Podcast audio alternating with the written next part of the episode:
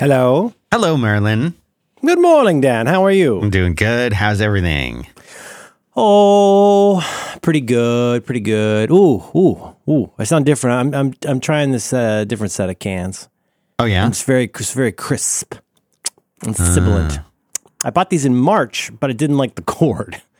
So I'm trying them blame you. again. They're real nice. What's wrong with the cord? What is it doing? Ooh. Uh, you know, it's one of those uh, Titan curlies. you know what I mean? It's Yeah. uh it's good. It's a little bit straight at the end. I got probably eight inches of uh, erect straightness at the end, and then it goes to curly, tight and curly, and then it's straight a little bit at the other end.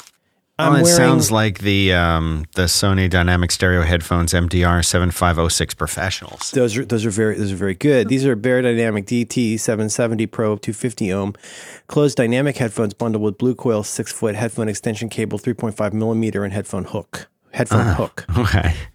19, the- 1988. Don't you start with me. I rewatched some of that. Did you? It's great. and pulled, squeezed and pulled and hurt my neck in 1988. Um, boy, they're real crisp. I had to turn them up though. I think these want to be powered. I don't know if 250 is enough ohm. Really? I, I had to turn them up a little bit, but I don't mind. I don't mind. I got a whole switch for that. There's a whole dedicated switch just for my cans. So that's good. Ooh, these sound great. Ooh, ooh. I haven't even had any coffee yet. Hmm. What's going on in your neck of the woods? Uh, not It too seems much. so quiet. It seems so cool. It sounds. It's. I can really hear the quiet. Uh, it's weird. I, up, I I had I forget if we talked about this last week or not, but remember when we- I was talking about my glasses and the issue with the things, the bifocals, and then the weird. I had a handful of people, and I apologize if I said this exact same thing last week. Oh, I, I do then, it all the time. Then I, then I'm just out of my mind, and and you'll just have to hear it twice, and so will everyone listening. But yes.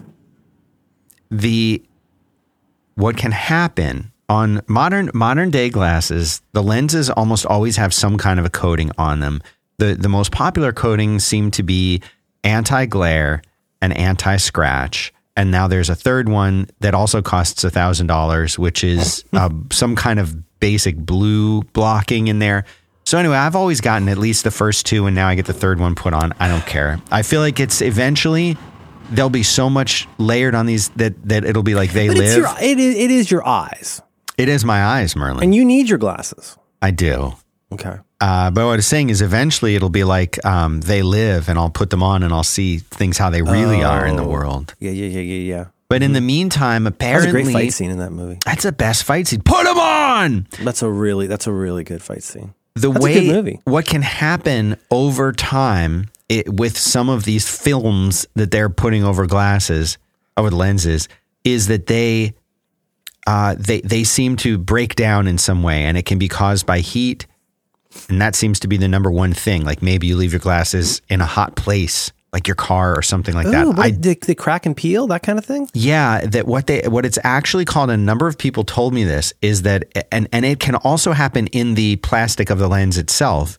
It's called crazing, lens crazing, crazing, lens crazing, and Never so heard of that. yeah, so I hadn't either, but apparently it can happen. It can be caused by the the coating. It could be caused by the plastic itself. But oh, that that, yeah, I'm that looking at it. something can happen. A network of lines or cracks in the fired glazed surface. Oh, look at that. yeah, lens crazing. fine. Oh, yeah. Oh, that could be real pretty if it's pottery, but you're not wearing prescription pottery. so it can happen in small little patches or areas, and that's what happened to me. And uh, long story short, uh, I told the guy in the store in the place, and he's like, "Oh yeah, that could happen." I'm like, "Okay." So I got the new, and I'll tell you something else though. Please. And this is um, I have an eyeglasses anecdote too. We could make that whole theme. Be the theme of the show. Tell me something. Well, I went in there and I, you know, I don't know if it's just Austin or if it's just this glasses place, but they're very laid back. They're very chilled out. And the guy that's in there, uh, Trevor, super laid back dude. And I was in there and I we kind of had a nice rapport. I'd spent some time in there and he was, you know, we were looking to different glasses and talking it through and he seemed to be super chill. And at the end it comes time to pay for it and he's like, "Do you have, you know, insurance that covers?" I said, "No, of course not. I have nothing paying out of pocket." And he said, "All right." And so he starts writing down the numbers.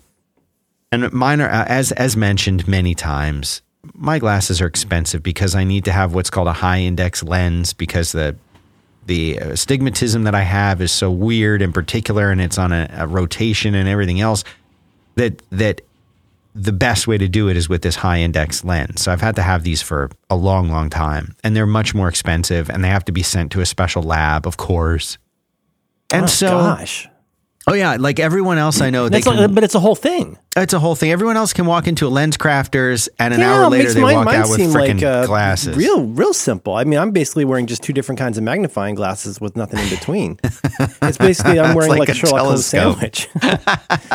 Well, uh, mine gets sent out and takes like a week to 10 days to get back. And then they sometimes have to send it out again. And it's gotten better over time as far as the technology of making these stupid lenses. But I'm grateful that they can do it because I can see with them. So I'm grateful every Yes. day for that. But But I was looking at cool. Everything's been going great. Now it's time to sign on the line that's dotted. yes, and I'm looking at these totals. And I said to the guy, I'm like, you don't have like a like a friends and family discount or anything like that, do you?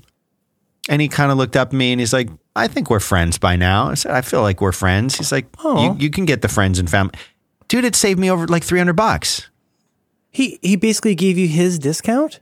Or, or a friend, some some kind of a discount. I don't know what it Well, was, he, but he did you, but he did you, as we would say in the South, he did you a kindness. he did me a, a serious kindness. And That's amazing. See, I would, I, I would think that would be. Uh, you got stones to do that. I would think that's. I'm sorry, I'm sharpening a pencil.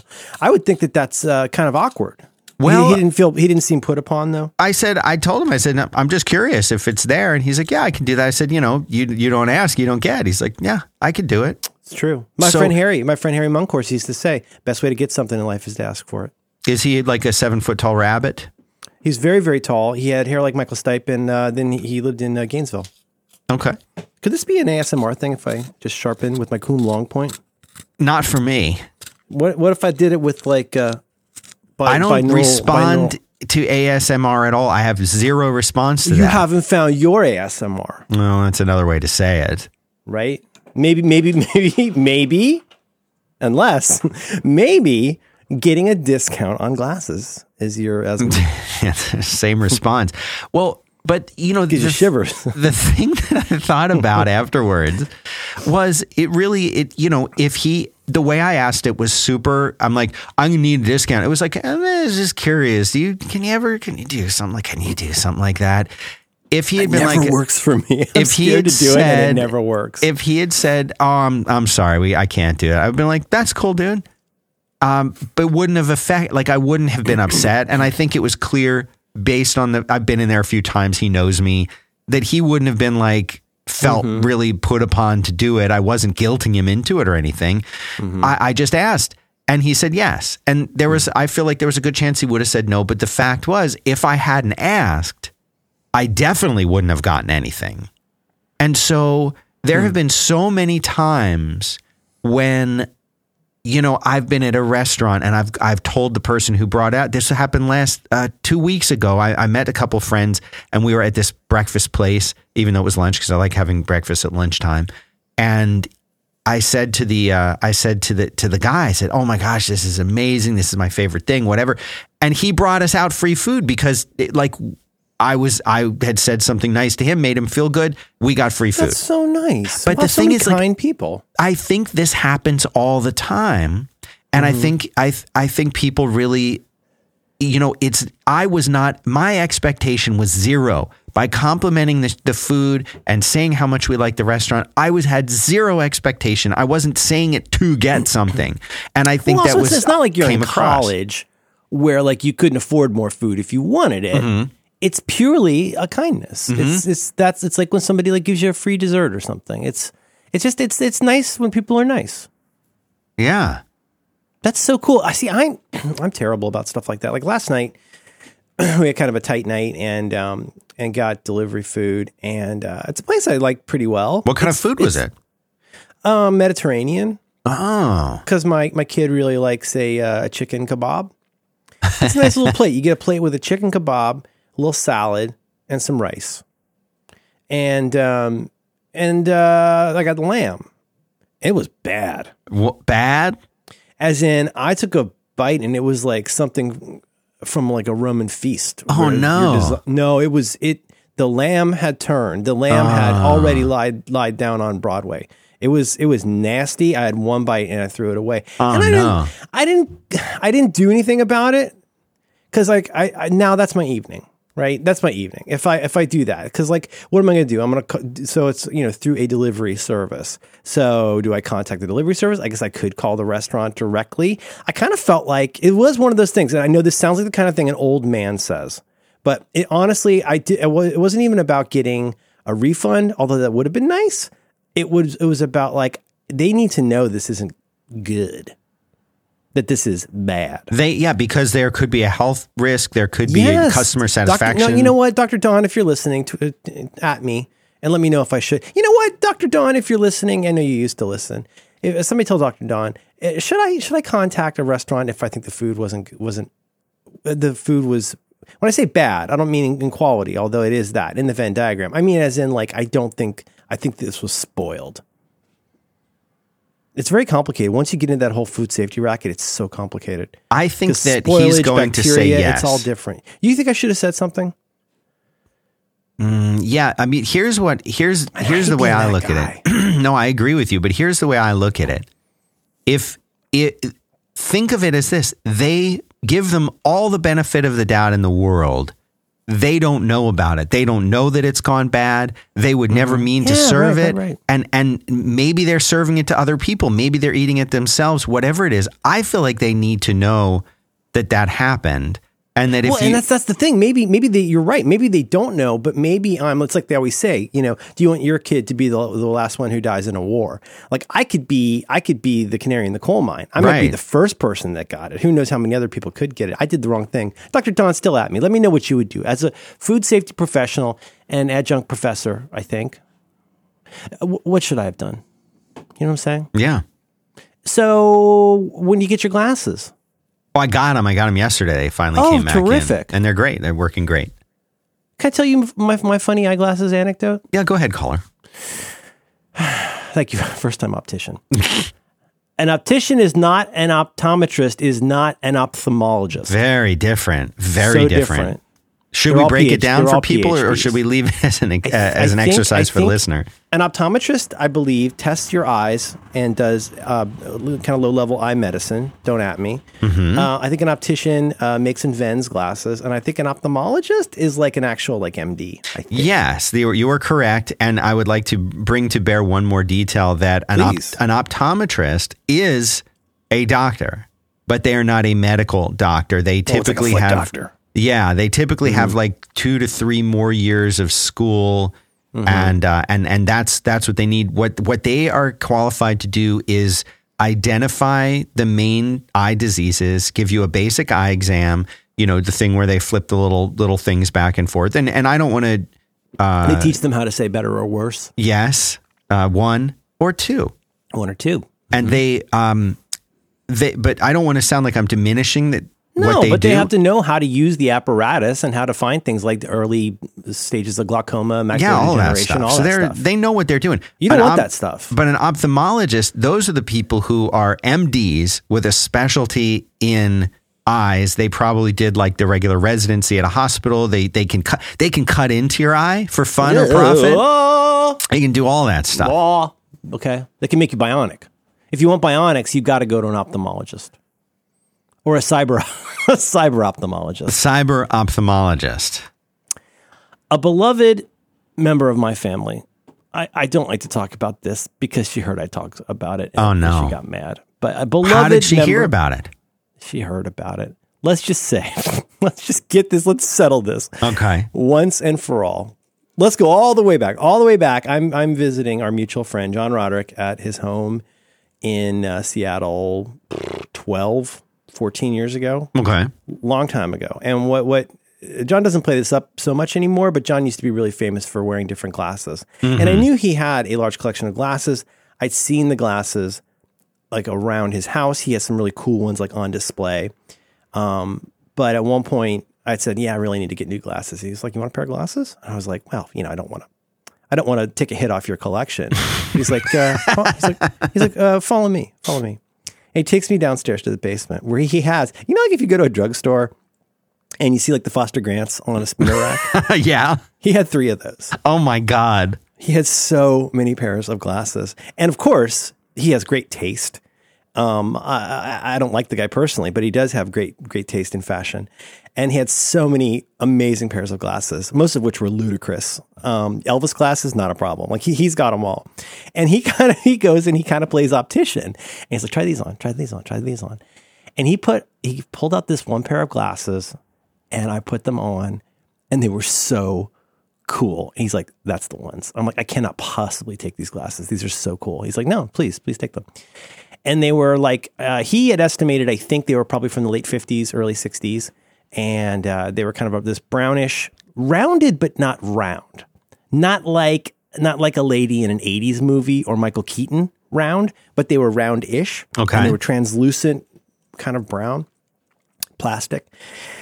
And uh, I I took them home, and I got I got lenses put in them, and they became my canonical glasses at a time when I did think a little more about personal brand. Like you go look at my little uh, my little Twitter icon. I'm wearing those, you know, a Dave Gray version of those glasses. Long story short, we go and we have a we have a meal with a beloved family, and I had taken my glasses off, probably to either get kisses from the dog or play with my kid because I took the glasses off a lot because I really liked them and didn't want them to break. I put the glasses on a table. You get busy when you got a one or two year old. And uh, we left. And apparently, while she was cleaning up, at, listen, no shade, no lemonade. This is t- like 10 years ago. Okay. Water under the bridge. But supposedly, when she was cleaning up, she found the glasses and threw them away. Why would you throw them away? Why would you throw away Why would you a pair throw away a glasses, pair of glasses? that you find? How the process of elimination, Clarice? How how many people at the dinner were wearing glasses, and if they got let anyway, it's probably just an oversight. I'm sure it was an accident, right? Benefit of the doubt, but I really love those glasses. It was ten years ago or whatever. Nine, I don't know how many years, but I love them and they fit me. Like the arms were right, and Yeah. everything was great, and they looked good on me. And um, and you know, I've gotten glasses over the years, but I really haven't put my back into it. You know, I was like, eh, whatever. I got another pair of glasses. Uh, probably now five five years ago, four or five years ago. Uh, we had a really long flight. Again, for one of our summer sojourns to see family in New England. We're at Logan Airport waiting for a bus to take us somewhere. My kid is, you know, tired. It's like 11 o'clock or whatever. And we're wrestling and we're riding around on, uh, on the suitcase. Was a rolly suitcase. Okay. And I fell off the suitcase. She was fine. my glasses broke. I still have a scar over my eye. I'm walking around Logan Airport with blood pouring down my face. Wait, But when I what broke- year was this approximately? A few years ago. Okay. A few years ago. I didn't know about this injury. Oh, it's uh, you know I'm fine, but I do have a cool scar. But um, and of course I feel like an idiot because I'm walking around uh, Boston Airport bleeding. But uh, and my wife was super mad, understandably. Logan is the worst airport. Oh no, Newark, buddy. Oh, Newark is bad. Yeah. Well, Well, I had, Boston, I had, Boston I, has legal seafood. You can get a really good lobster roll. I was also you're in the big injured in the. Logan airport. I'll tell you my story after Oh, you no, finish you yours. poor yeah. thing. Yeah. So like I say, and then so we got some, uh, and, and there's still a little nubbin. There's still a little nubbin on the uh, on the hinge where the arm broke off, and so Yeah. I got some super glue, and it really was fine for like over a year. I was very gentle with them. I started wearing glasses less. Eventually, it broke off again. It broke off clean, and at that point, I had to just uh, fix it like somebody on a desert island setting a broken arm. I just had to like like like you know like like you just glue the arm onto the eyeglass part of this my replacement glasses that I didn't like as much and Anyway, so let's put that story to bed once and for all. Now, finally, the arm broke off again. Mm. I don't, I haven't worn them in over a year, except when I really need them. And when I really need them is like when I go to the movies or when I'm painting figs.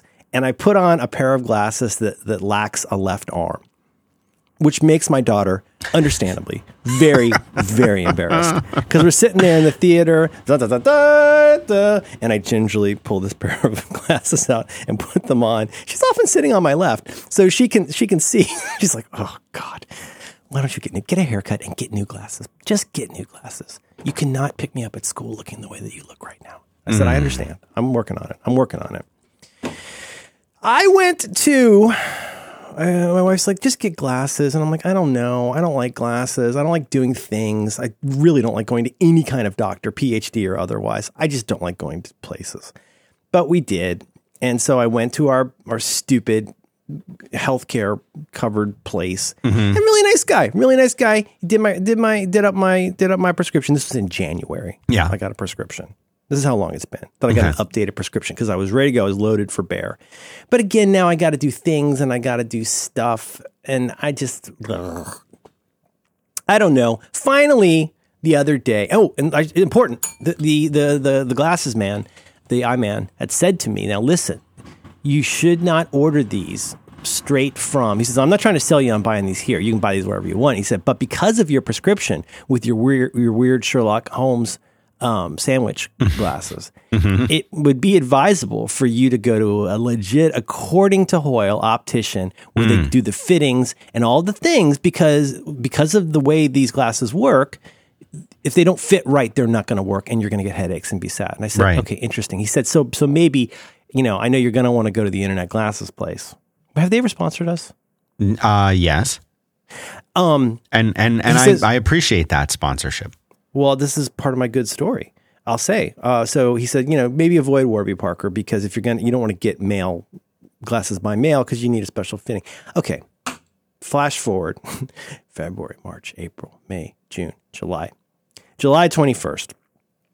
My lady friend says, you know, why don't we, uh, why don't we wheel over to Warby Parker and get you glasses? I'm like, oh, I don't like doing things. I don't want to leave the house. I just want to, I want to paint my hill giant with my glasses that don't have a left arm. Can you please, woman, please just let me be? So we, uh, and, and the thing is, I've done three different try-ons with Warby Parker, and I don't like doing things, so I've never gotten glasses. I get up to the point of ordering, and I'm always like, oh, I just, I, uh, never did it. So we go, we go to, we go to this really strange block on Hayes where there are like I think four different podcast internet commercial companies all on one block. Oh yes. There's an away suitcase uh, place. There's a Warby Parker. Uh, There's a it wasn't a Boll and Branch. What was the other one? Casper maybe. No, it wasn't Casper, but there are three or four. I talked about it on Roderick uh, yesterday. But in any case, so um, we walk in there. And they're, everybody's super nice. They're way overstaffed, and all the people are really nice. Um, I've never been to a store like this. Uh, my lady has. She likes sunglasses from there. She's like, "Yeah, check it out. It's gonna be fine. It's gonna be fine." I'm like, "Okay, please, please."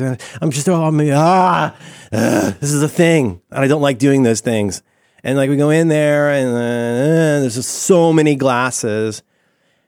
I don't know what I did right on Sunday, but I walked up to a shelf and I put on a pair of black glasses that looked so good. And she's like, "Wow, those are really good." And I said, "Okay, okay, let's let's keep these on the maybe list. Keep looking." She hands me a pair of like Wes Anderson clear glasses, and of course they look like lady glasses on. me. Yeah, So yeah. I take those off. I look over. Third pair my hand has touched in this store. They look so much like my late, great, beloved, gone glasses. Mm-hmm. I look at them and I say, This is not possible. It's the right shape. It's the right color. It's the right everything. I put them on and she looked at me and she was like, Oh my God. And I said, Yeah. Oh my God. And to quote the great Jeff Goldblum, I said, I think we've arrived. you don't want to go too low. And and uh, and uh, and so you know what? Ring a ding ding. Fast forward. It's in process. It's happening. And and and they're gonna uh, they're gonna have them delivered to the store. I go into the store, and the store person there is gonna get them fitted good for me. Mm-hmm.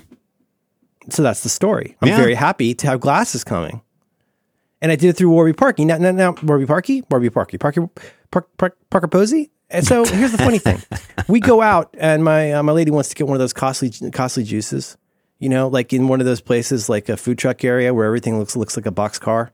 Yeah. and uh, and they sell seven seventeen dollar coffee. She went to go get a juice. She's she's getting her juice. I go to open my my Warby Parker app. Very cool. My order is already in there because I gave them my email address, and I go and look. And guess what was in the basket from over a year ago? The black pair of glasses Really? That was the first pair of glasses I picked up. Now, now this story may not be meaningful to you if you've never done the Warby Parker experience. They got a lot of glasses. Mm-hmm. What are the chances that okay, the third pair of glasses I picked up, Bingo, Bango, Bongo, and Irving, perfect.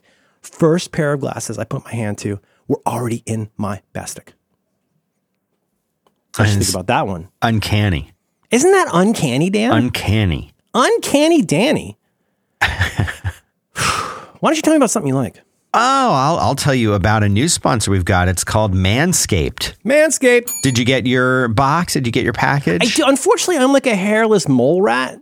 So apart from seven discrete 14 inch hairs on my lower back, I don't really have that much. But I did receive a very boss package from them. And I, I, I'm, I'm going to use it. I'm getting hairier. If, if they had something for ears where I could really get in there, I'm looking. I'm very wizened. Tell, tell me about this. Now you're a man with hair. yes. So, I've seen you shirtless. You got a lot of hair. uh, so In my Manscaped. dreams. Manscaped is a it's M A N S C A P E D manscaped.com. And so here's the thing. These guys they specialize in making an electric trimmer that is designed to be what they what they call skin safe because if you've ever trimmed any of the body hair that you may or may not have you know that there are some delicate areas you've got to be careful around. And there's nothing worse than getting, uh, I don't want to get too graphic, but getting clipped. You know what I'm saying? I mean, so like Without- you can use this on your bathing suit area if you want to, right? that's, that's, I think the, the concept. Yeah. And, um, and that's I mean- you really don't want to get nicked on your no, par- parts. You don't.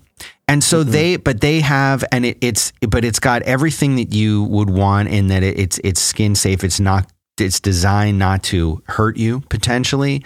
Um, but it, it's, it's unlike the like regular beard trimmer that someone might have tried to use for something like this. It's not, it's designed for that kind of grooming in your, in your unmentionable areas it's designed for that. It's designed to be safe for that. And it's so it's got all the stuff that you're going to want. It's it's rechargeable every they call it the lawnmower 2.0. But it's rechargeable. The trimming head is replaceable. It's uh, it's designed for uh, wet and dry use. It's waterproof. It's got adjustable guards on it. Really? Yeah. Wow. And so cool. you can do all kinds of uh, stuff with this. I mean, of, of course, people might want to use it for their their back. Maybe you want to use it for your I don't know your arms or front. Mm-hmm. legs, your front, your uh, your undercarriage, whatever it is Hmm. that you want to do. You can use it for this, and it really, really, it, it's great. And they've really thought of everything when it comes to this. And um, you know, you you don't want to get hurt. That's all I want to. That's all I want to say. You don't you don't walk away from a hurt like that. And also think of it like this. If if you already have like a beard trimmer, maybe you use one to like, you know, there's the hair trimmers you use to to give yourself maybe like John does a haircut, or if you just want to keep your sideburns organized, or if, you know, if if you there's a lot of different things you might or you maybe you have a beard and you have a beard trimmer. I don't recommend Merlin, and this is personal. Hmm. I don't recommend mixing and matching these different devices. If you've got one you're using up there, you probably don't want to use that one down I there. can I mean I don't want to get too graphic, but I, I can speak to the issue of face. yes. And I, I know that, that if you have a shaving method, whether, whether that's electric, whether that's um, a safety razor, whether that's you know I use I, I use an internet razor, Yeah. And uh, but you, you you really want to pick one. You could use a you could use one of those little uh, thirty five cent Bics if you want. I don't. I wouldn't. I I wouldn't would recommend the kind the kind that when the hotel gives you one because you forgot yours, one of those where you go blow into it like a little whistle. Yeah. those uh, you know, fine. Uh, That's what I used to use when I was a kid. But like, boy, uh, you just you want to find the one that works for you and do it. And boy, if you can get a 2.0 lawnmower, That's what you want. Christmas. It's the right. It's all about the right tools for the right job. That's as right. I as That's I right. always say. That's you So always say that. Yeah. They have a special for our listeners. It's uh, twenty percent off and free shipping Hmm. with the code back to work, one word, at manscaped.com. 20% off, free shipping, manscaped.com. Promo code is back to work. I, I, do yourself a favor, do your significant other a favor, and, uh, and go check this out. Thanks very much to Manscaped. for making this show possible.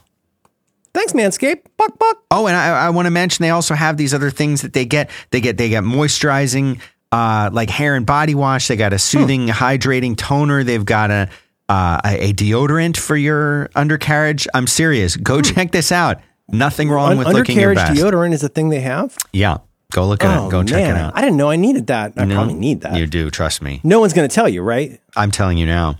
You're telling me. You, you I'm do that. telling you. I'm saying you need it. I'm sorry. You're right. I do. oh man, We all Ugh. needed Merlin. This has been a journey for me. I know. I know. Okay. So, oh, did you want to hear about my Logan injury, or should we table that for another time? You're what? My Logan Logan Airport injury. Oh, I do. I was just trying to find. So there's a way. There's Warby Parker, and then there's one other. Uh, yes, tell me about. We, I thought it was an injury incurred at the movie Logan. Um, yes, tell me about your Logan injury. That was an emotional injury. This oh was a god! physical right? injury. Have you seen the? Wait a minute. Pivot. Twenty second pivot. Have you seen the trailer for His Dark Materials? no. Oh my god. Well, like I am probably I haven't my I've my, heard um, about the show, but I haven't seen the trailer. Well, the girls read the girls read the first book and loved, but they both loved it. Um, they read it together. But um, and I liked I liked the movie with James Bond. I like it. Um, and and uh, and the, the the the lady with the face that doesn't move. But check out the HBO. There's a series, I think. Check out the trailer for his Dark Materials. It's got X twenty three in it, and it looks so good. okay. All right. I'm going Logan to Airport. Logan Airport. What year are we talking about here? What are we talking about? Oh, let's see. This would have Five been, years more? No more. This would No have more. been maybe ninety. Let's throw out ninety-five. Let's Okay, just Clinton throw era. Mm-hmm. that out there. Yeah. America uh, was falling in love with Friends. So my my wife and I had gone on a trip uh, to uh, the the the Northeast.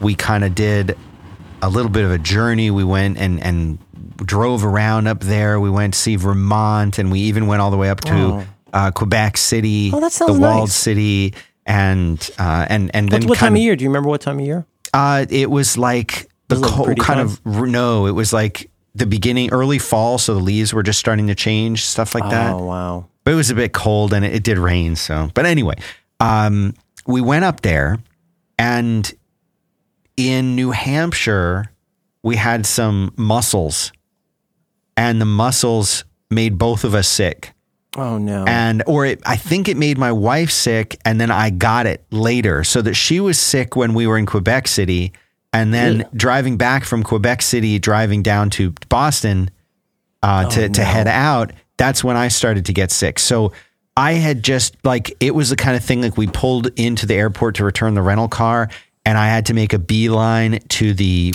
public Oh, restroom Kid. Yeah, tummy troubles. to to to vomit Oh. into the sinks in this in this disgusting uh, bathroom. And so I was I hadn't slept, I hadn't eaten for a day or two. I was throwing up. It was really bad. And so we finally made it to Logan Airport. We are returning the rental car. We're in the shuttle. I'm Oh, just that was at that time. That was a terrible rental car experience so you got to go to the little fenced in area. and wait for Yeah. the, they still have that. It's gotten better, but I remember it used to be so bad. Oh, it was so bad. And I was just, at this point, I was just like, please, I just want to go in home. I just want to be done with this and feeling so sick. And so uh, we finally got to the airport, checked in, we're waiting for the flight. And I, I'm walking. I said, I just, I'm going to go to the restroom and just, I don't know what's going to happen in there. And so I walk into the restroom and there's one stall and then oh, there's, you know, and so I kind of do the thing where you kind of lean lean down and look to see if there's feet. There's no feet and the door is slightly open, right? Yeah. You know, just like though it's like a vacant a vacant stall. Okay. That's all. All right. So I start to walk in. I'm half conscious at this point, and I start to push on the, the door. And the next thing I know, bang, the door slammed back against me, slams me in the face, breaks my glasses, God, you got beat up by a bathroom. and there's some guy in there. what? There was a guy standing in there. He was an older uh, man uh, with also wearing glasses, balding, darker hair going gray, olive complexion.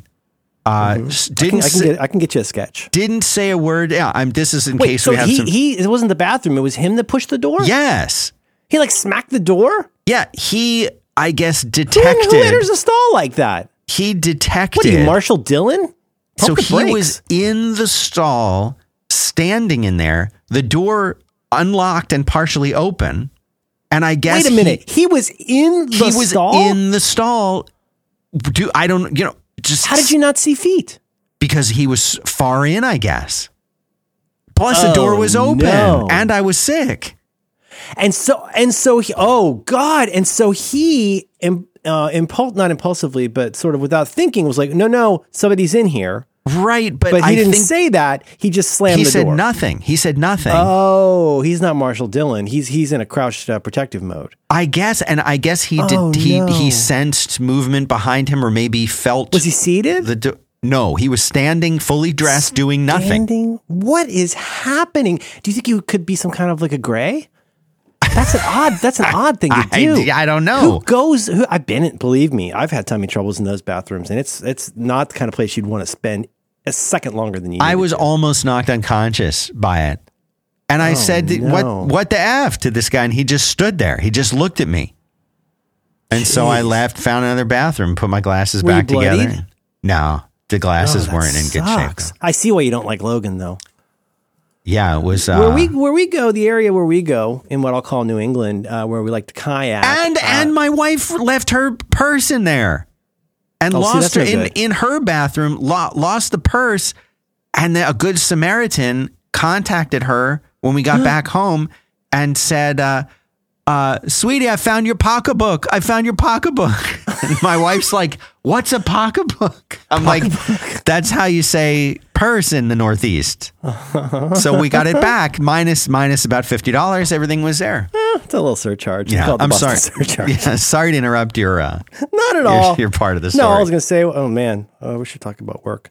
The um pocketbook, uh, pocketbook scanning. The the um uh no, all I was going to say was that when we're kayaking, uh, it's really cool because if you go up to the sort of muddy edges when it's a slightly lower tide, you can just dig mussels right out of the mud, like all you want. and Yeah. and cook them. It's really good. That's a way. That's a way to avoid the the Boston uh, bathroom situation. I'm gonna. I'm never going back. They should be live. You never know. See now, now we, we've covered eyeglasses. We've we've covered uh, potential food poisoning, Yeah, uh, glasses injuries. It's all related if you think about it. yeah. Everything's related. You know, I think it is. Geez, I'm okay. So I'm really actually fairly underprepared this week, but I got two ideas. All right.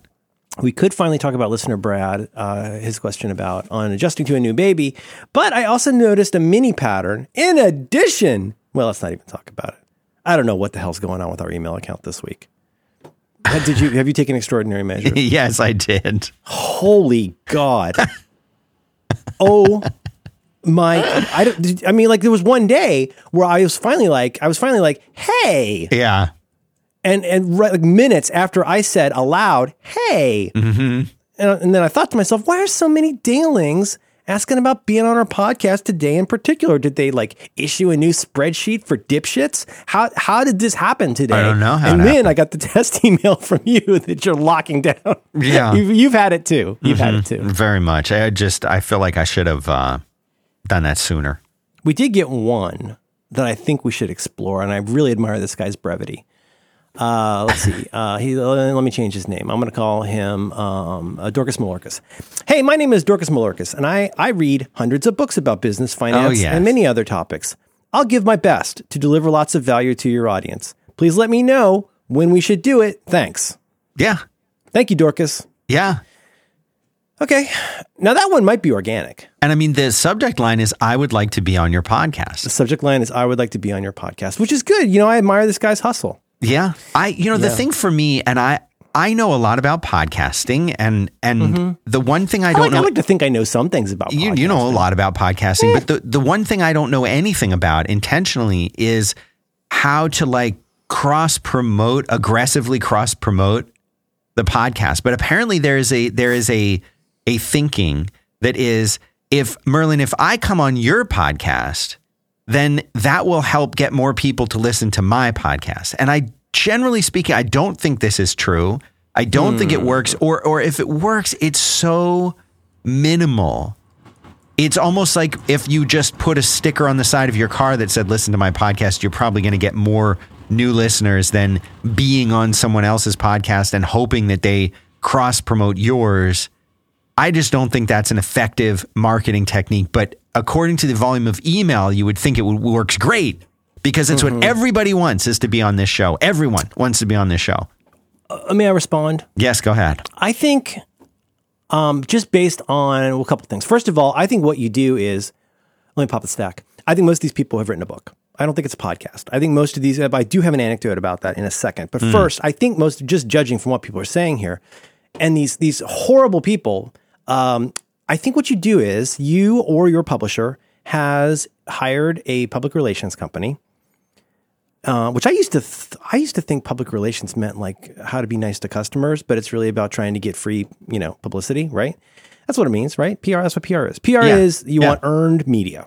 You want, as they call it, we want, or like I guess, like we want to be covered by you, and so we're going to send out this blast to all of these people who host podcasts or have an email address that we can find that related to a podcast, and uh, we're we're gonna. I bet they send out hundreds of these. I'm sure. And uh, you know, and, and again, the, the part that's frustrating, I can't speak for Dan. The part that's frustrating for me is I I I'm Holden Caulfield, buddy. You know, c- coming through the rye. I, Yeah. I hate fake friendship. I hate it so much. I, I really hate fake familiarity. I hate unearned familiarity. It really, for some reason, it it really it really grinds my gears. Um, I really try not to do that with other people, and I despise it when people do it to me.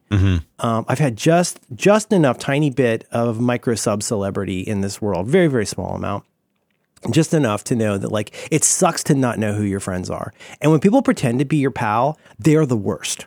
They are the worst because they add to that pile of suspicion that like that it, people around you are not what they appear to be, and that sucks. That's a terrible feeling for whoever you are. Some people like it. They like it when a lady in like uh, thick stockings and like orange shorts pretends to like them while they eat a chicken. Like that's fine. If you want to go get a Hooters experience, that's great. I don't want to be involved in any part of that. CF, Right. I am Holden Caulfield. So it really grinds my gears when we get an email that begins with, Hey, Dan and Merlin. And it's always in that order because they have some spreadsheet that knows who like the primary host is. And it's always the same. And it says, I was just listening to a recent episode of your Back to Work podcast, and I really enjoyed it. And it makes me think that you would really love to have my client, Dorcas Malorcas, on to talk mm-hmm. about his new book, 135 Ways to Turbocharge Your CEO Suite. Yeah. So anyway, And can you it's really- imagine? can you imagine the shows that come as a result of that? The you're like, yes, Well, you would be perfect for my on the level show. that you're playing at. You might be super into that. and oh my God. Once you get into that that rat king of crappy business entrepreneur growth hack podcasts, who knows? I don't know what those guys do. It just seems like it's not even a circle jerk. It's like a spherical jerk. It's just a, it's like a three dimensional ball of handies, and I don't want anything to do with it. With that said, uh, I thought this was interesting. There was a terrible article uh, in the New York Times uh, recently that everybody was talking about. And I don't even want to mention it because I don't think people should read it because it's terrible clickbait from somebody who has no idea what they're talking about. yeah, yeah. Uh, but I thought this passage was actually pretty interesting. Um, may, I, may I read this? Go ahead, please. Call him, cyn- call him cynical. But Jordan Harbinger, host of the Jordan Harbinger Show podcast, thinks there is a quote podcast industrial complex unquote.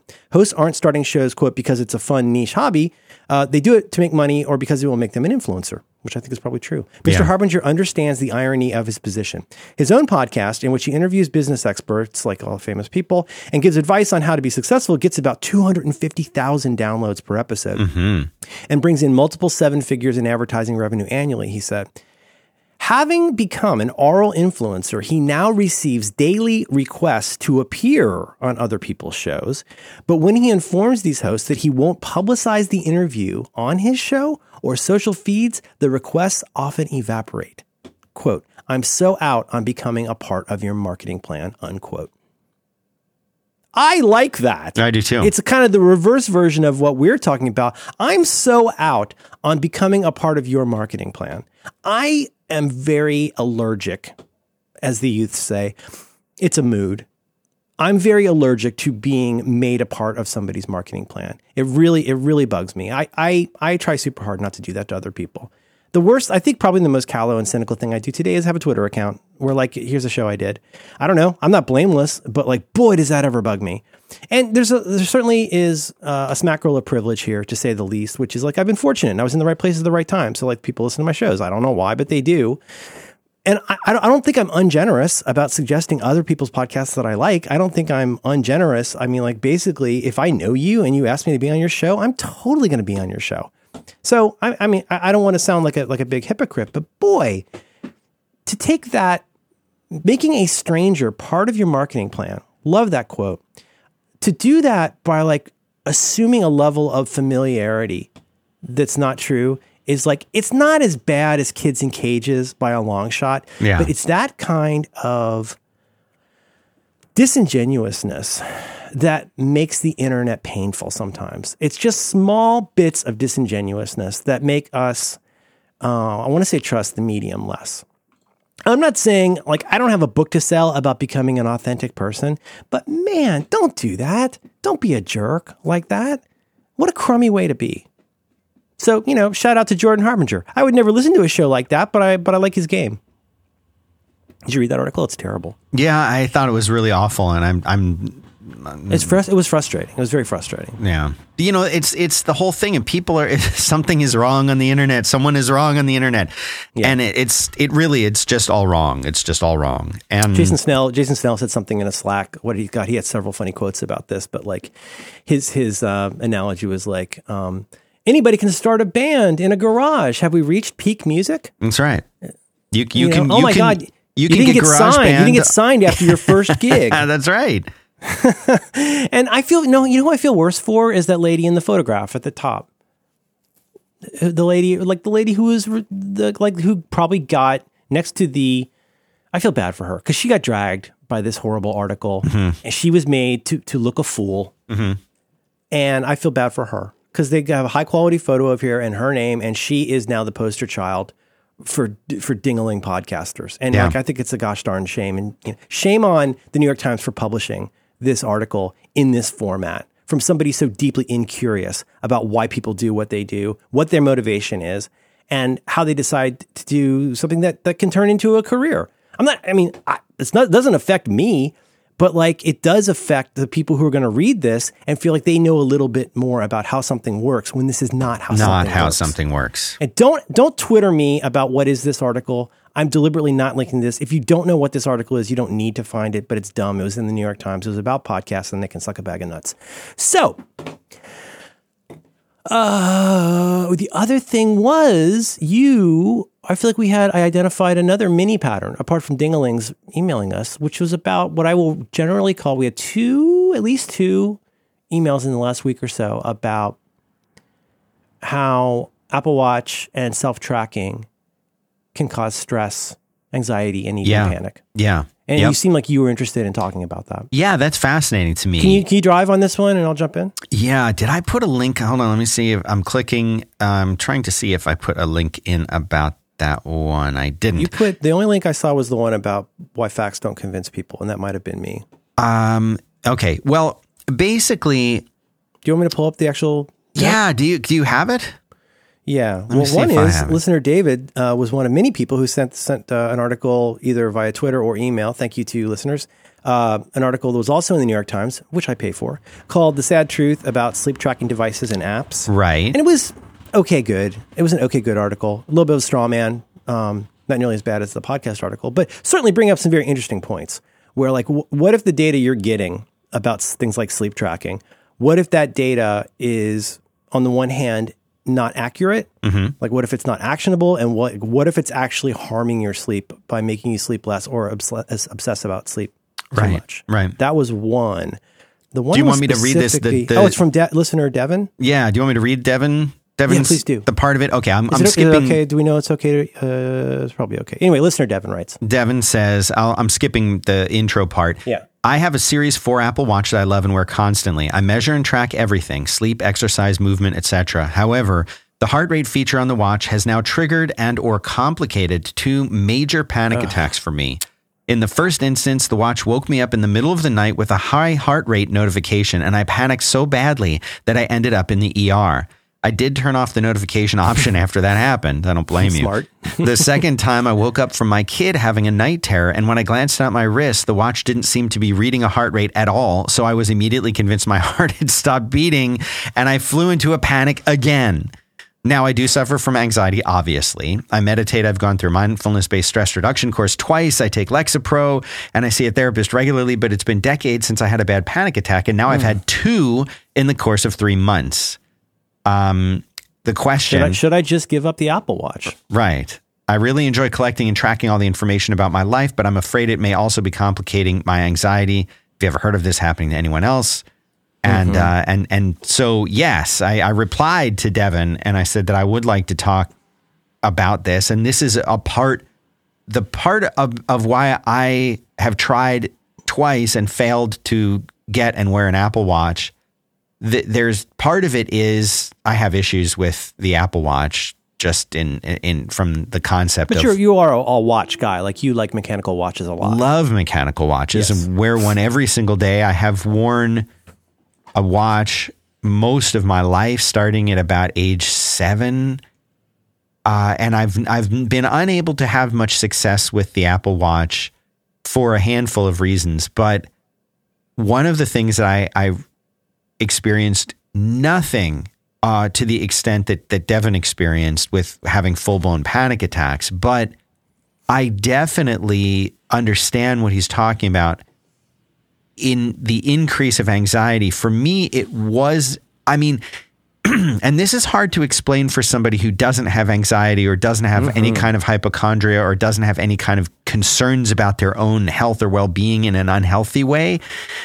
Excuse me. But for people who who do have any of those issues at any level, and I do, you know, it's it's hard to explain it to somebody who's not on that page anyway, but bear with me. Basically, knowing what your blood pressure is, or knowing what your heart rate is, or knowing something about the inner workings of your body, to a lot of people, I think it provides a degree of comfort. Um, I'll use I'll use my wife as an example. She goes and gets her blood pressure checked. It's always very good. They always tell her how great it is. So she has no issues about the blood pressure at all. Take my mom as the other extreme. She probably has just fine blood pressure, but when she goes to get it checked, she becomes very nervous and anxious that it's going to be high.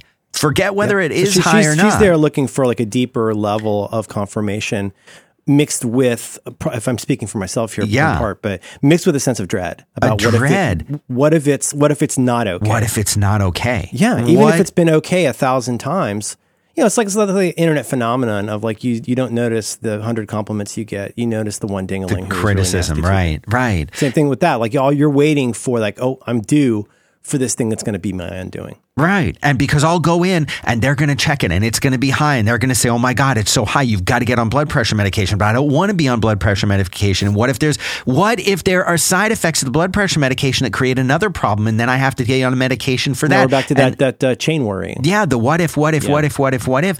And guess what's going to happen when you start thinking about that? You're going to have higher blood, blood pressure. and then it will be high. And then you know it's Mm-hmm. going to be high and you know that it's getting higher because you have the anxiety and now it is high and they checked it and all those things you didn't want to happen are happening. So I don't even want to know what my blood pressure is. I don't even want to know if I have blood pressure. I don't want to know how blood pressure works. I don't want the cuff tightening around me. Uh-huh. Well, all of this extends to things like pulse and heart rate too. Why is my heart rate? What if it is high? Do I want something checking it? Why was it high before? Did it go down? Is it going down? Does it mean I have a problem? And this poor guy got woken up at night because he was probably having some dream where he's you know running a marathon in his dream and it's stressing him out and now all of a sudden it's high and now you have this watch telling you it's high that for me combined with the sort of anxiety inducing notifications were mm-hmm. a big part of the reason why the watch didn't work for me and so i can tell you devin you are absolutely not alone in this and my, mm-hmm. res- my response is get a mechanical watch and wear that instead and sell this one because way, it- the, worst the worst anxieties you're going to have with a mechanical watch are I hope I don't damage it, Right. And I'm probably a little obsessed about wondering if the time's precisely right. that's, That's right. it. but that's it. pretty good. That that's a lot. That's a lot less than all I heard was the generic notification noise. right. You know, is is it Slack, or did my kid die in a fire? right. Or has my Mm-hmm. heart stopped? That that's where I really feel what Devin's saying is the um, again back to that idea of signal to noise. Yes. like you know, I'm constantly scanning. We talked about that in the um, Muscle of Worry episode and many others. But I'm I, I've, I've left to my own devices. I am constantly scanning the horizon for the next potential threat, whether I like it or not. And it's it's stupid. And uh, as you said, it's very difficult to uh, explain, let alone defend to a. oh, I've never used this phrase to talk about to a neurotypical person. That seems like a very odd thing, and along the lines of, well, why don't you just stop doing that? which you know is a very understandable response. But as you've gone through with your three letter diagnosis, Yeah. there is a cycle to these things where one is looking for confirmation that everything is okay, but it, it's essentially like drinking emotional salt water, where every time you try to check to make sure the burner's off, it only makes it better for like a microsecond. And then that resets the clock. Like if you have OCD, or in my case, anxiety, which are way more related, big Venn diagram stuff Oh, with yeah. OCD Oh, and yeah. anxiety, and I, I and depression. That's the thing is I never I never thought of myself as a person who could be depressed because I thought if I'm anxious, how could I be depressed? And it's like, well, sit down, buddy, because that's a huge side effect of depression, and I never realized it. Um, but but to, to this case, to your case, and to Devin's case, I, I man, I so agree. Um, so so just to, to hop in real quick here, um, I think it's it's intellectually valuable to, to do the kind of thing that Devin is doing here in describing this. It's intellectually very valuable to say, okay, I'm going to take a step up um, and I'm going to try and look rationally at this thing that is clearly irrational. Like I'm going to try and like put on my smart person hat for a minute and like look at my situation um, the way that an intelligent friend would talk to me about this. And that's when you, in that moment, you can very, at least momentarily, I mean, unless you're really certifiable with something that a couple pills a day is not going to help, Yeah. you have the ability to slip into a very rational mode, like a, s- what is- I guess like second order thinking or whatever it's called, where you can stop for a minute and like just really actually think about what's going on. Not, not just not just ride the waves of your madness, but to really stop and look at it and go, you know, I got this thing because I was I got one of the reasons I got this watch was because yeah, it's cool. I also wanted it because it would help me track something that I have a concern about, which is I think pretty rational. I think what you start to run up against though, where it does get complicated is what you are describing, which is like, okay, so I got this for that reason. Is it serving that purpose for me? And in this case, I might want to make the case that it's really it's not serving the original purpose. The original purpose is I have a casual interest in seeing how my this this particular health condition, whether that's sleep or exercise or whatever, is going. Um, but to state the somewhat obvious, which is what some of us need, if that is causing you stress, if you're trying to reduce stress by tracking things that cause stress, and the tracking of the things that cause stress are increasing your stress, that's p- pretty definitely something to look at Yeah. to state the obvious. But I think it's not obvious because if you're a scanner of horizons title, part of what you do is you're waiting for any signal that you can detect. You're sitting there with the radio, this static cranked all the way up, listening for a human voice to help you either have relief for a minute or to experience the inevitable terribleness that you're pretty sure is out there. And again, with stuff like panic attacks, just thinking about panic attacks can give people a panic attack. I'm sorry, I'm sorry to say that here, but No, like, it's true. like in that book that I really like, where the guy's talking about people who are like, this woman can't get on a plane because she has this entire scenario basically predicted her future. She knows that she will have, she will be on a plane, she will have a panic attack. The panic attack will give her a heart attack. She will be embarrassed and then die. Mm-hmm. She's seen the way that she will die. Let's put it that way. Right. So, so if you are neurotypical and you understand, I understand why. Why don't you just stop worrying? Think of it differently. Think of it instead of like you've given yourself, you've either accepted or created a curse for yourself that you have seen how you will die.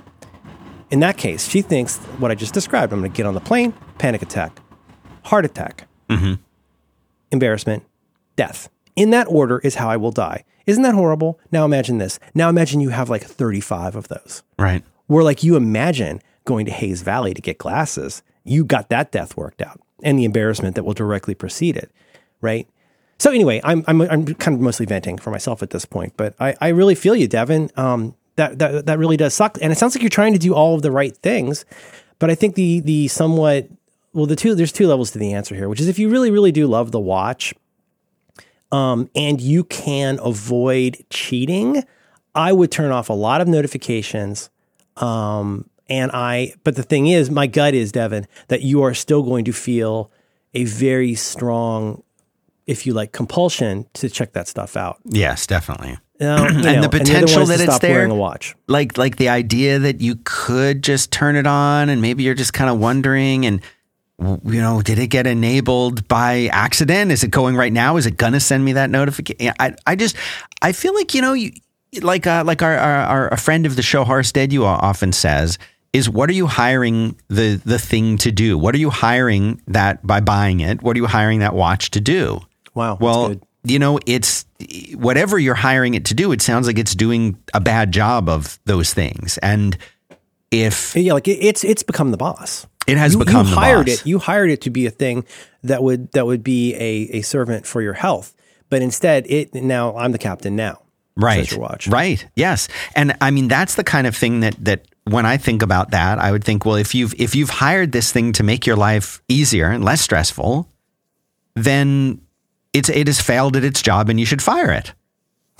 you know? And I mean, that's, that's the thing. It's like, if, if, if this is creating that much stress for you, I don't know. I never would have put it back on after it woke me up in the night telling me that I was having, you know, if if it wasn't a legitimate problem. I mean, obviously there are a lot of people who wear these watches and they are telling them about legitimate health issues that they should know about and maybe saving lives. Like that's possible.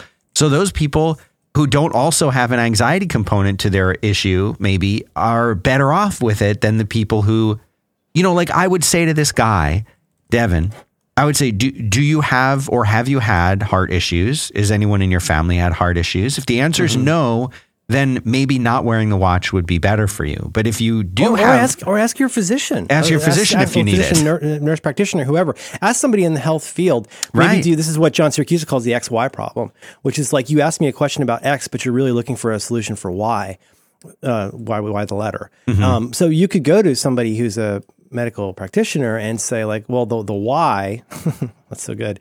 The why is that like um, I have concerns about the following. How should I address that? Instead of going in and saying like, which Apple Watch app should I get to track my blood pressure? That's a different question, and it may not be solving your actual problem. very good point. Okay, so um, we should wrap soon. No, did you have something? You didn't have something. Nah. Um, so I have a, a quick a quick note, a somewhat defensive sounding note, and a small suggestion. Uh, the quick quick and defensive sounding note is um, I I I take the advisement of people who say, "Meh, like you shouldn't do this stuff." Stop tracking your sleep. It's stressing you out and you suck. Well, okay, fine. You, you don't know that. You wrote an article and then you wrote a different article about a different thing.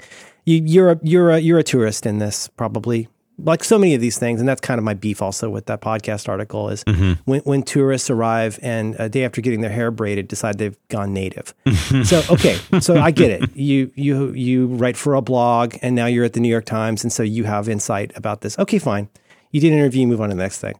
Um, don't assume my intentions in this. Writer of that article, who was not addressing me directly.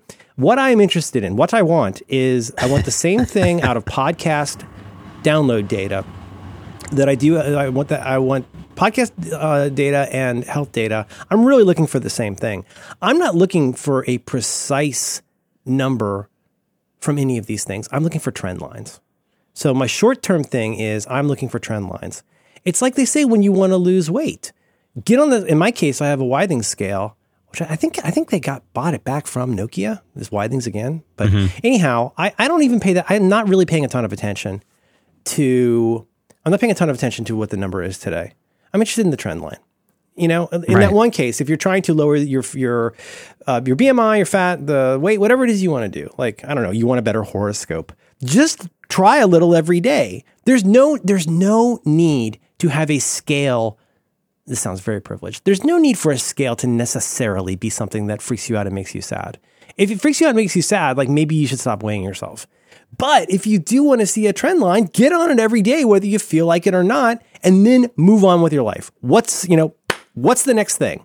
Okay. And don't think about the scale again. Like if you can. Now, if you can't, then you shouldn't have a scale. Okay.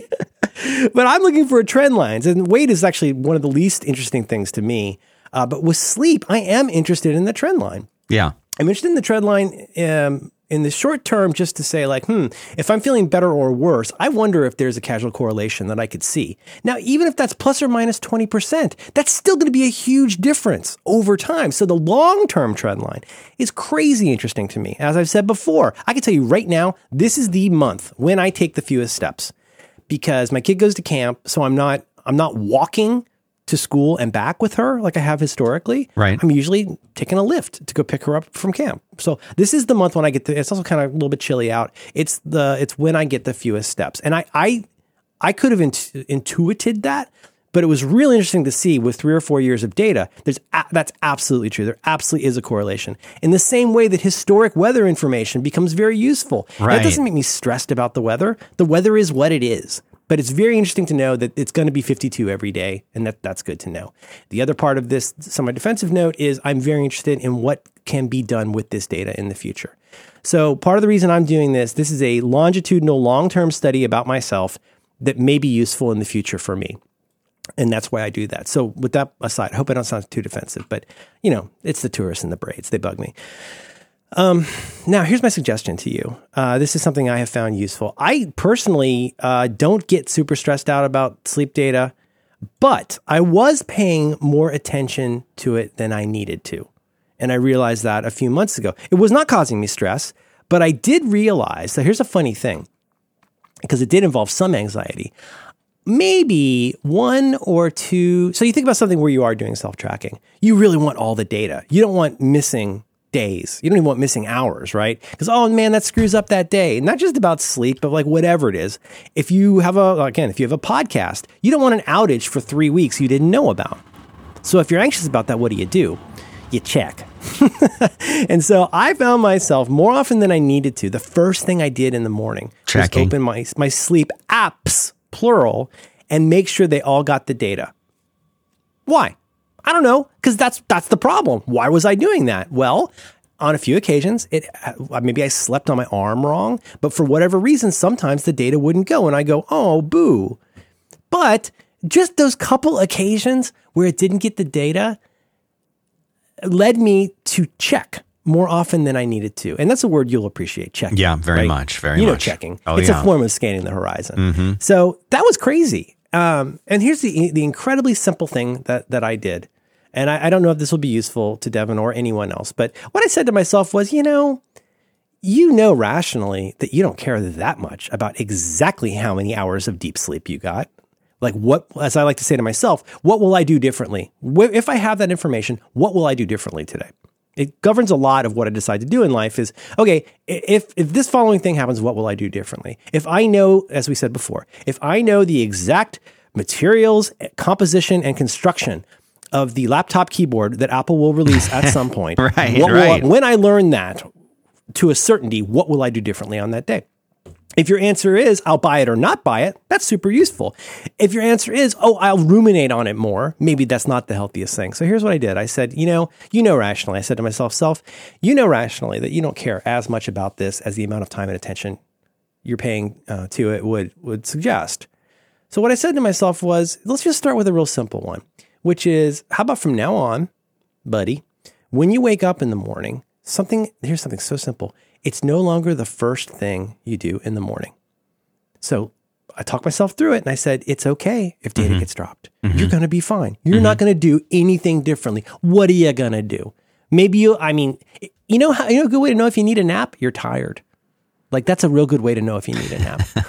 I don't need to do a goddamn thing if it didn't get the data. There's no need to check. Okay, so we go to the next level down or next level up, I guess. Curiosity. I'm just curious how it went. You know what, buddy?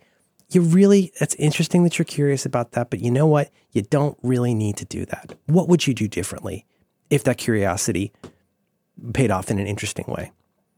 The cat meowed. I woke up. The cat meowed again. I woke up. Can't change any of that. And so what I said to myself was simple first step. Um, no longer have that be the first thing you check in the morning. I mean, there's so many benefits for that. One is I don't feel the need to, while I'm still in bed, I've just turned on KQED and the lights. And first thing I do is pick up my phone and see how I slept. I don't need to do that. Yeah. And you know what? Uh, now I, I've done that long enough for a few weeks that I usually forget to check and everything's fine. Everything's fine. Yeah. There was no there was no Wolverine in my cutlery drawer. Nothing jumped out at me. Everything was fine. The sleep data is there. I'm not doing anything differently. I'm not s- super less interested in the data, but I'm super less interested in being upset about checking the data. So that would be one suggestion, uh, Devin, is to like figure out again, XY problem, talk to a doctor. I'm not a physician. Have you considered LegalZoom? Like, go talk to somebody about what it is you're really trying to accomplish. It sounds like if you're getting Lexapro, you have a, um, an MD that you're working with. I would talk to that person about this specifically, which I'm guessing you probably have. But I would get down to particulars and say, like, here's the why that I'm trying to solve, but I keep bumping up against this X that gives me a panic attack. So, how do I address that? Don't make it about the watch. Make it about the why that you're solving rather than the X that you're feeling. I did a face swap last night that I would like to send to you. Okay, please do. May I? I'm ready, ready to receive it. There he is. Look at that. So I did a, my a whole family did face swaps with my daughter's American Girl doll. And I'm pretty happy with how it turned out. Uh, horrific. Absolutely horrific. Eldritch horror. Oh my god. It's the worst thing. I, I that don't needs know. to be I- show for art. all that needs to be show art. Um, please do not. The one I'm going to send you of my daughter. Please do not make show art. no, but of course not. Um, I can't decide. I can. I keep going back and forth on what I love more. Do I love Kit's face on my head? it's the little doll, the ang- the angry little doll that I think I love the most. oh my god. Please make this the, no one of me. Please make that the show art. Oh my god. I'd love it. I What do you think? Now I'm, gonna, I'm thinking I want to go in and experiment to where my face is much further away than the doll's face. so that it's a oh. really tiny little Oh, really face on there. tiny. Wouldn't that be some a tiny angry face on a Oh my doll? god, that's amazing. And no, don't email me. I deleted the Face app. This is with the app called Masquerade. I don't know if it's going to Putin, but I'm not going to worry about it, and I'm not going to check. I don't care either. This one's going straight in the straight in the in the museum, the Hall of Fame. I you think so. It's a good one. Listener Brad, I'm sorry we have not gotten to your question. It, at this point, your your child's going to be going to college by the time we talk about this. But um, I think uh, I think we've helped a lot of people today, Dan. I know we have. You want to button this up? Ah, yeah, let's do it. All right, I love you. Love you too, Merlin Mann.